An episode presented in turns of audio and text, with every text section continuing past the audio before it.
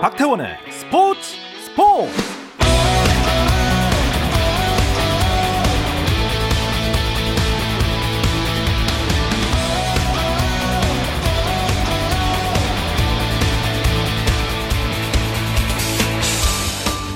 스포츠가 있는 저녁 어떠신가요? 안녕하세요. 아나운서 박태원입니다. 먼저 오늘 이슈들 살펴보는 스포츠 타임라인으로 출발합니다.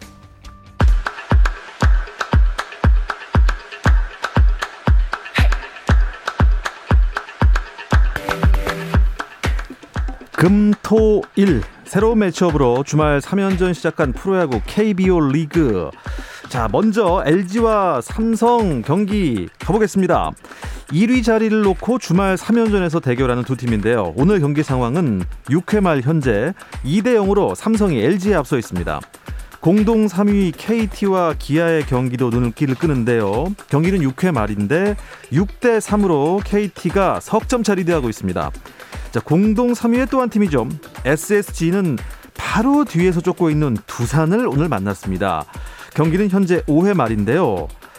점수차가 꽤 벌어졌습니다. 두산이 9대 0으로 SSG에 앞서 있습니다. 자, 어제 양의지의 KBO 리그 포수 최초 사이클링 히트로 분위기 반전에 나선 NC 키움을 상대하고 있는데요. 자, 경기는 4회 말인데 키움이 NC에게 4대 1로 앞서 있습니다. 한화와 롯데 주말 3연전도 시작됐는데요. 4회 말 현재 7대 6 롯데가 한 점 차로 한화를 리드하고 있습니다. 미국 메이저리그 세인트루이스 카디널스의 김광현이 시즌 세 번째 등판에서 호투를 하고도 2승 달성에는 실패했습니다.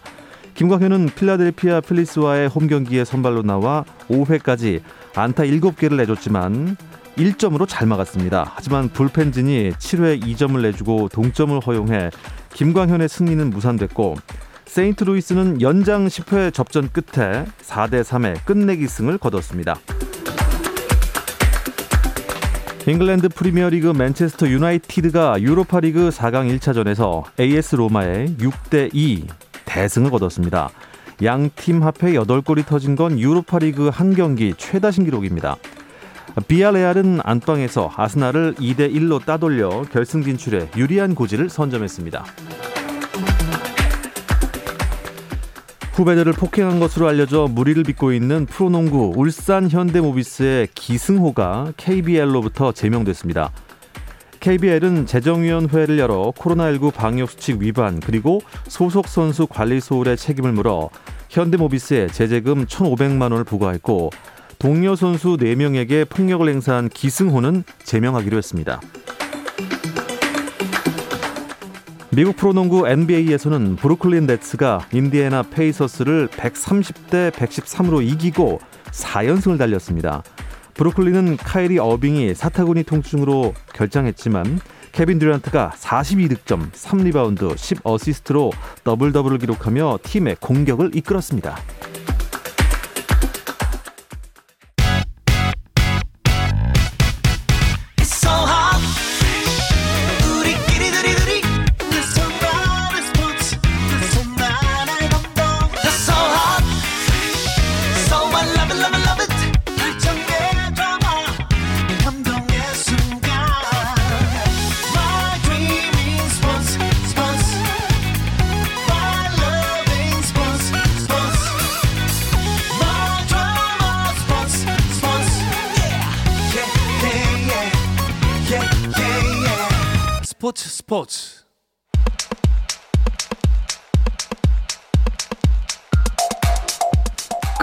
저녁입니다. 발로 자 축구 이야기 축구장 가는 길 시작하겠습니다. 월간 축구 전문지 포포트의 류청 기자 또 스포츠 조선의 박찬준 기자와 함께합니다. 안녕하십니까? 안녕하세요. 아이고 오랜만입니다. 류청 기자 뭐 매주 뵀는데 어, 박찬준 기자는 진짜 오랜만이죠. 그러니까요. 제가 계속 금요일마다 출장이나 일정이 생겨가지고 찾아뵙는데 이제 자주 다시 오도록 하겠습니다. 예, 아, 저도 뭐 한 2년 만에 친정 복귀했는데 네. 아 돌아오니까 너무 좋아요.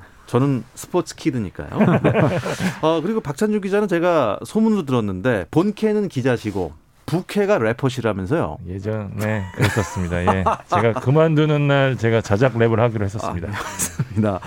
자, 올림픽 대표팀 이야기부터 나눠보겠습니다. 김학범 감독이 며칠 전에 기자회견을 열었는데 어떤 내용이었나요? 어, 일단 올림픽이 이제 80여일 앞으로 다가왔고 지난 28일에 파주 NFC에서 기자회견을 열었습니다. 일단 김학범 감독이 어, 이날 하고 싶은 말을 상당히 많이 했는데 네. 일단 허심탄회하게 얘기하고 싶다고 했고요. 허심탄회하게 얘기하고 싶다는 거는 6월에 국내에서 친선전을 할 수 있게 대통령께 어, 뭔가 청원을 올린 듯한 오. 어. 이야기도 했었고 그리고 벤투 감독과 대한축구협회에도 이야기를 했습니다. 지금까지는 아, 지금 선수들을 겹치면 대표팀에 다 보내 A 대표팀에 보내줬는데 네. 계속 양보해줬으니 6월에는 6월 이제 얼마 안 남았으니 네. 나에게 양보를 해달라 아, 이렇게 두 가지 가장 큰 주제를 던졌습니다. 저는 사실 올림픽 대표팀과 이제 그야말로 국대가 있지 않습니까?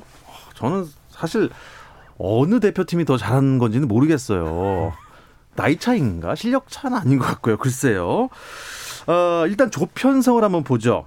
음, 지난주에도 뭐 얘기했지만 이 예선에 전승을 할 수 있는 조편승이 됐어요. 맞습니다. 제가 사실 근데 어제 제가 올림픽 대표팀 관계자랑 점심 식사를 같이 했는데 사실 이런 시각을 가장 경계하더라고요. 일단 뭐 몇몇만 보면은 온두라스, 뉴질랜드, 루마니아 심리적으로는 해볼 만한 팀들인 건 좀 분명하거든요.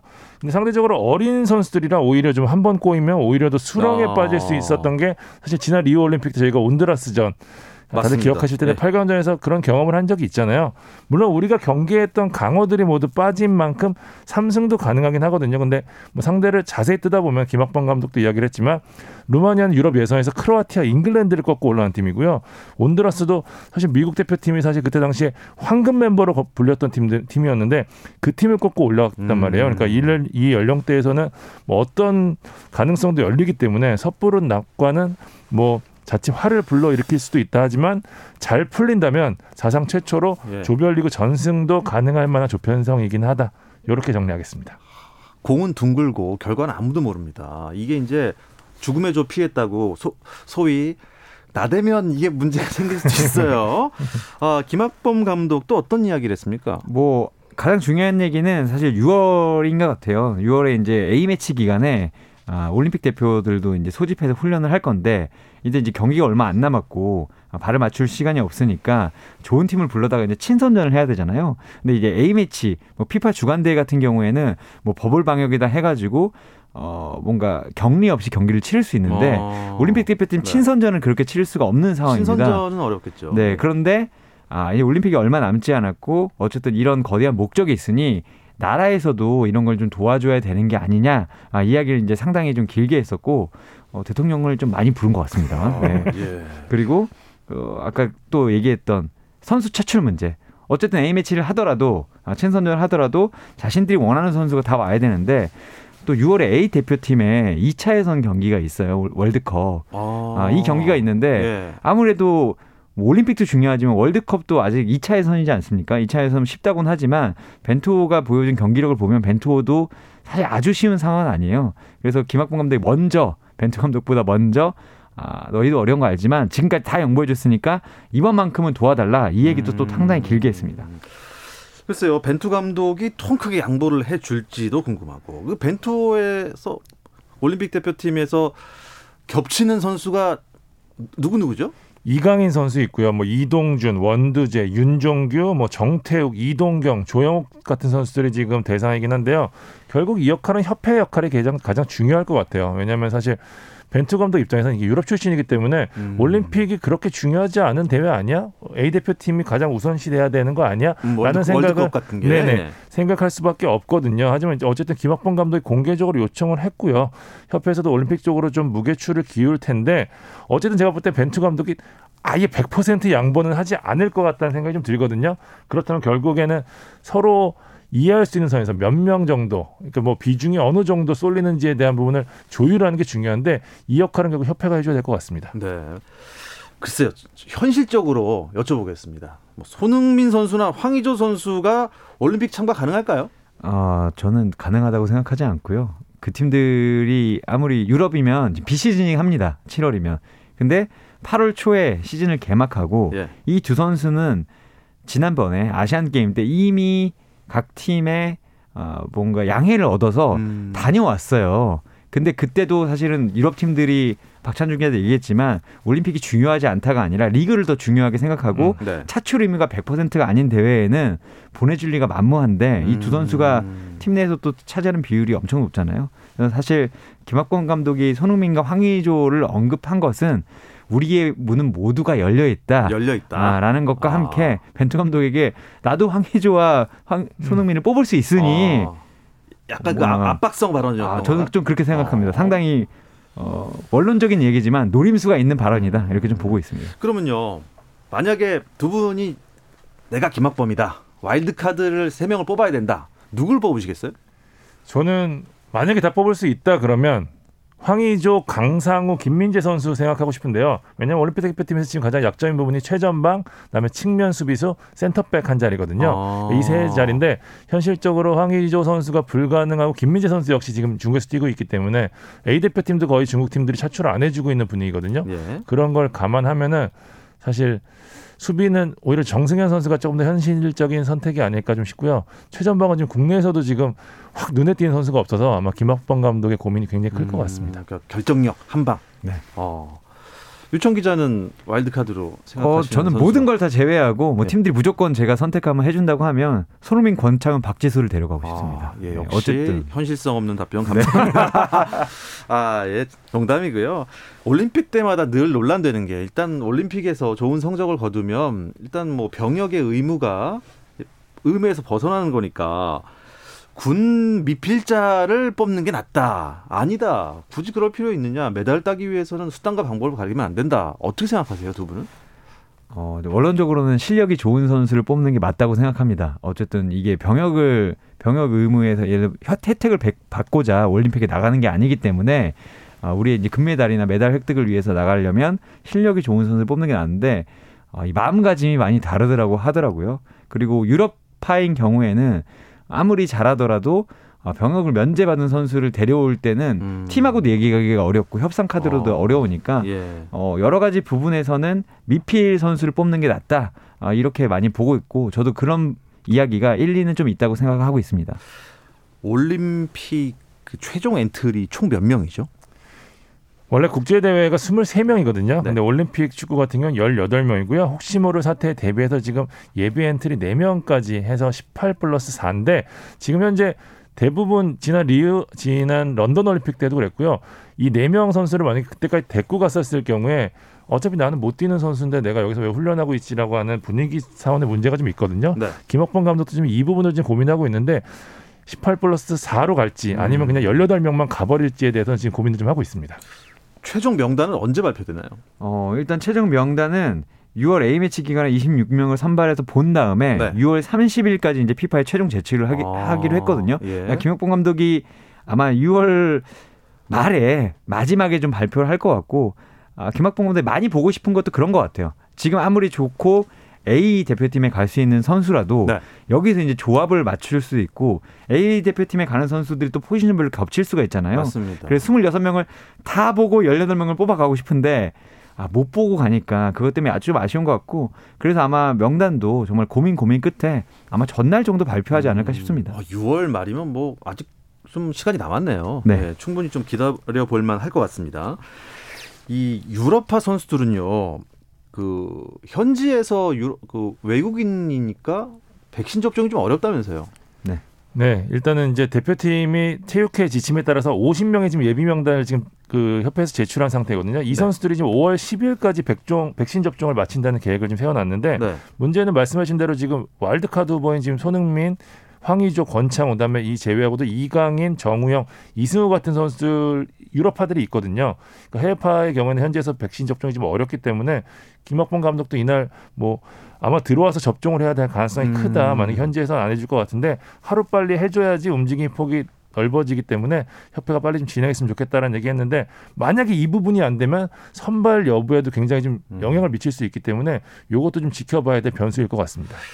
박찬준 기자는 일단 우리 대표팀의 어, 최종 공격수 그리고 뭐 사이드 그리고 센터백 이게 좀 불안하다고 했는데 김학범 감독이 가장 갈등하고 있는 지점은 어느 어느 정도일까요? 어느 지점일까요? 어, 저는 한 50대 50으로 최전방 공격수와 중앙 수비수라고 봅니다. 사실 이 대회가 예. 엔트리도 적고 결국에는 이 모든 나라가 변수도 크고 뭐 경기 숫자도 적기 때문에 네. 확실히 막고 확실히 넣는 선수가 필요한데 아, 사실 올림픽 대표팀에 좋은 이선 자원도 있고 좋은 골키퍼도 있고 좋은 측면 자원도 있지만 사실 완벽한 스트라이커와 아, 수비진을 리드해줄 중앙 수비수는 음. 살짝 부족하거든요. 네. 그래서 아마 김학범 감독도 와일드 카드에 이 부분을 고민하고 있고 아마 이 부분에 23세 이하 선수들도 이 포지션에 누구를 데려갈 것인가, 2번, 3번으로 누구를 데려갈 것인가 네. 이것도 상당히 고민이 클 것 같습니다. 네, 6월 30일까지 아직 시간이 좀 남아 있으니까 김학범 감독의 고민 잠깐 뒤로 하고요. 이제 K리그 이야기로 넘어가 보겠습니다. 잠시 쉬었다 오겠습니다. 당신의 팀이 가장 빛나는 순간 스포츠 스포츠 박태원 아나운서와 함께합니다. 금요일 밤에 축구 이야기 나누고 있습니다. 스포츠 조선의 박찬준 기자, 월간 축구 전문지 포포투의 류청 기자와 함께하고 있습니다. 축구장 가는 길입니다. 자, K리그 1 12라운드까지 끝이 났습니다. 아, 12라운드를 좀 되짚어 보면서 판도를 살펴보도록 하겠는데요. 제가 지난주에 이제 K리그 1 12라운드 이렇게 점수 중간 점수 이렇게 공개하면서 뭐 전국에서 점수가 한 점밖에 안 나고 막 중간에 전반 끝났는데 왜 이렇게 점수가 안 났죠? 팬들이 010 축구라고 하더라고요. 아주 한 골밖에 안 나는 예. 그라운드가 많아서 12라운드 6경기에서 단 6골만 터졌는데 지난 2014년 30라운드에서 4골이 나온 이래로 최소 득점이라고 하더라고요. 아, 진짜 이렇게 결과를 보니까 이 디지털인데요. 네. 0, 과 1로만 돼 있네요. 이진법 축구라고도 하는데 네 일단 뭐 여러 이유가 있겠지만 빡빡한 일정으로 인한 체력 저하도 있을 수 있고요. 뭐 두 번째는 치열한 순위 싸움 때문에 뭐 쓰리백을 구사하며 지지 않는 축구를 각 팀들이 하고 있는 점도 아, 있고 네. 세 번째는 사실 마무리 역할을 외국인 선수들이 해주는데 지금 뽑힌 외국인 새롭게 들어온 외국인 선수들 중에 제 몫을 해주는 선수들이 거의 없거든요. 그렇기 때문에 지금 골이 터지지 않는 게 아니냐라는 분석들이 나오고 있습니다. 네. 이 공격을 못 하는 겁니까? 방어를 잘하는 겁니까?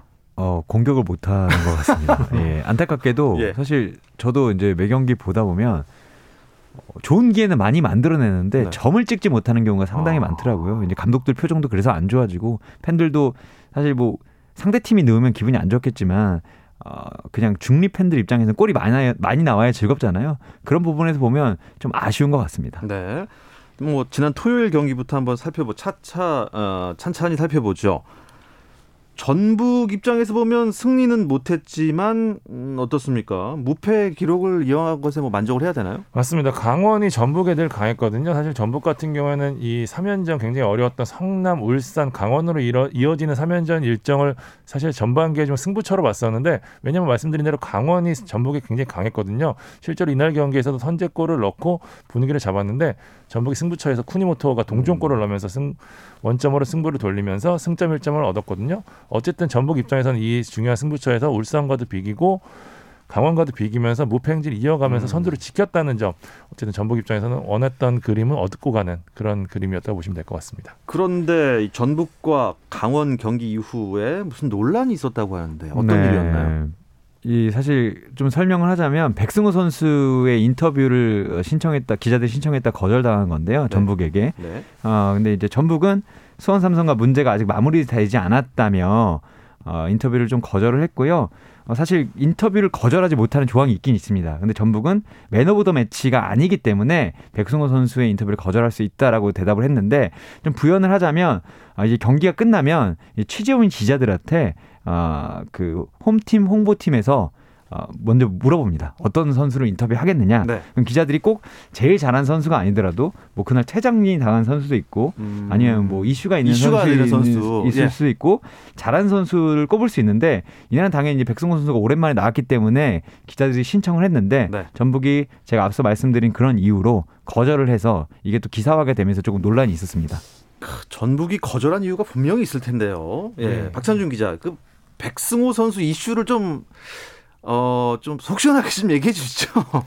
그거는 분명합니다. 백승호 선수가 아직 수원과의 문제가 정확하게 해결이 되지 않았기 때문에 자칫 백승호 선수가 본인의 입으로 이야기했던 부분에서 또 다른 논란을 낳을 수 있어서 전북 쪽에서는 뭐 물론 좀 보호하는 차원에서 이 부분을 아낀 것 같은데 저는 일단 전북이 일단은 홍보 담당을 대동하지 않았기 때문에 이런 부분에서 좀 첫 번째로 미스를 한 것 같고요. 왜냐하면은 그쪽에서 홍보 담당이 갔었을 때 기자들이 요청이 있었을 때 아 이러이러한 상황이기 때문에 저희가 좀 양해를 부탁드립니다라는 얘기를 했으면은 또 쉽게 풀릴 수 있는 부분이었는데 아마도 그냥 뭐 과감하게 자르고 이러다 보니까 여러 가지 좀 문제가 벌어진 것 같고요. 어쨌든 저는 개인적으로는 전북이 이렇게 백승호 선수를 보호한 부분은 너무 당연하고 기자들 입장에서도 내가 쓸 수 지금 원하고 궁금한 부분이 많았는데 네. 그거를 받아들이지 않은 거에 대해서 좀 화가 난 것도 좀 이해가 되고 좀 그런 부분이 있는 것 그런 같아요. 상황이 있었군요. 자, 포항과 제주 경기 설명을 해 주시죠. 어, 뭐 경기는 포항이 좀 더 잘할 수 있는 잘했다고 보는데 역시 제주가 지지 않는 경기를 좀 음. 하고 있습니다. 제주가 지금 3위인데 4승 7무 1패거든요. 어, 오. 웬만하면 지지 않습니다. 어, 진 것도 아, 승격 동지인 최하의 수원 FC에게 한 경기 졌을 뿐 와, 누구에게도 대단합니다. 지고 있지 않거든요. 어쨌든 제주도 앞서 말씀드렸던 이 득점력의 부재가 좀 아쉬워요. 외국인 예. 선수들까지 영입했는데 외국인 선수들이 공격적으로 좀 기여를 못 해주고 있고 이런 상황에서 어, 최근에 이제 경기력이 올라오는 포항을 상대로 어, 무승부를 거두면서 승점 1점을 가져갔고 결국에는 제주는 3위가 됐고요. 포항도 아, 부진을 살짝 털고 어, 승점 18점, 네. 어, 제주의 1점 뒤진 5위로 아, 이, 이번 라운드를 마무리했습니다. 자 10위인 광주와 또 대구가 6위네요. 네. 한 골로 승패가 갈렸는데 대구는 3연승인가요? 맞습니다. 대구가 최근 세경기 연속 1대 0 승리를 거두면서요. 완전히 흐름을 찾았는데요. 에드가 선수 세경기 연속골 넣으면서 이날 득점으로 K리그 1 12라운드 MVP에 선정이 됐고요. MVP 에드가. 네. 대구는 확실히 지금 홍정훈 선수가 가세하면서 수비가 정태욱, 김재우 선수가 확실히 이 선수를 믿고 어, 제대로 지금 쓰리백을 구축하고 있고요. 에드가가 복귀하면서 최전방에서 버텨주는 선수가 생기다 보니까 지금 세징야가 빠져있는 상황에서도 거두고 있는 3연승이거든요. 전체적으로 좀 대구는 안정감을 찾고 있기 때문에 더더욱 좋은 기세를 이어갈 가능성이 높아 보입니다. 네, 일요일 경기로 넘어가 보죠. 이 전북 추격하고 있는 아주 바쁜 울산이 인천과 비겼습니다. 어, 울산은 지난 시즌에도 전북이 잠시 쉬거나 네. 아, 넘어지면은 같이 행동을 했었는데 올 시즌에도 어, 저는 이번에는 좀 따라잡을 수 있다고 봤습니다. 워낙 네. 전북이 기- 그 강원을 상대로 어려운 경기를 했고 아, 승점 0점에서 1점을 얻긴 했지만 아, 울산이 어쨌든 간에 에, 전력적으로 봤을 때 인천보다 좋은 팀이고 아, 상대 팀이 이제 좀 주춤할 때 치고 올라가야 따라잡을 수 있지 않겠습니까? 그런 부분이 있을 줄 알았는데 비겼습니다. 아, 어, 이 전북 울산도 초반에는 골을 많이 터트렸는데 똑같은 문제를 겪고 있어요. 골이 안 나오고 있습니다. 어. 자, 서울과 수원 FC. 수원 FC 굉장히 약체인데 서울도 지금 갈 길이 바쁜데 비겼어요. 승리를 거두지 못했습니다. 네, 기성용 선수의 복귀가 아마 가장 큰 이슈였을 것 같은데요. 투기 논란으로 최근 다시 또 논란의 중심에 섰는데 기성용 선수가 최근에 훈련에 복귀했다는 이야기는 들렸지만 말씀드린 대로 이 투기 논란 때문에 경기에 나서는 것은 쉽지 않지 않을까라는 생각을 했었거든요. 네. 박진석 감독이 전격적으로 예, 선발로 기용했고요. 서울이 FA컵 포함해서 6연패에 빠져 있는 상황이었거든요. 그렇기 때문에 초강수를 둔 건데 확실히 기성용 선수가 들어가고 난 다음에 서울의 경기력은 좀 좋은 편이었긴 했는데 역시 서울의 약점 역시 최전방이고요. 그리고 또 벤치 자원에서 전부 다 이날 경기 전부 다 오상고 선수들로만 깔았더라고요. 벤치 자원도. 네. 그렇기 때문에 좀 교체해야 할 선수도 없었다는 측면에서 기성용 선수 풀타임 뛰긴 했는데 어쨌든 뭐 귀중한 무승부를 거두면서 연패를 탈출했다는 거는 이날 서울의 유일한 소득이었던 것 같습니다. 글쎄요, 연패 탈출을 승리로 했다면 더 좋았을 텐데, 아, 물론 뭐 기성용 선수는 그냥 뭐 인터넷만 열면 그 기사가 계속 보이더라고요. 뭐 결론이 확실히 난 사안이 아니기 때문에 저희가 뭐 더 이상 언급은 하지 않겠습니다만, 자 궁금하신 청취자 여러분들께서는 인터넷 기사를 참조하시기 바랍니다. 성남과 수원 경기 어땠습니까? 어, 이때는 수원이 1대 0으로 이겼는데요. 이날 경기는 성남이 상당히 잘하긴 했습니다. 근데 수원이 단단하게 버텼고요. 네. 후반 37분에 프리킥 기회가 왔는데 이기재 선수가 정말 어, 이런 표현은 좀 식상하지만 그림 같은 프리킥으로 마법 같은 프리킥으로 한 골 꽂아 넣으면서 네. 수원이 1대 0으로 이겼습니다. 예, 그렇다면 팀 순위의 변화가 있었나요? 네, 일단은 선두는 전북이고요. 뭐 국권이 지키고 있고 2위 울산입니다. 22점. 이제 3등과 승점 차가 얼마 나지 않아요. 제주가 19점으로 3등 달리고 있고요. 4위는 수원, 5위는 포항, 6위는 대구가 6위까지 올라왔습니다. 7위 성남, 8위 서울, 9위 강원, 10위 광주, 11위 인천, 12위 수원 FC 이런 수원 순서입니다. FC는 아, 이 꼴찌에서 탈환을 해야 되는데 이게 이제 또 K리그 1은 또 밑에서 두 팀은 또 강등을 당하지 않습니까? 네, 일단 그 12위는 자동으로 강등을 당하고 11위는 이제 승격 플레이오프를 치러야 되는데 아무래도 11위, 12위가 된다는 거는 아, 스트레스도 크고 스트레스. 어, 팬들은 예. 정말 이 지옥을 맛보기 때문에 거기까지 내려가지 않아야 되는데 어, 4월이 좀 잔인한 달이 된 팀들도 분명히 있습니다. 예.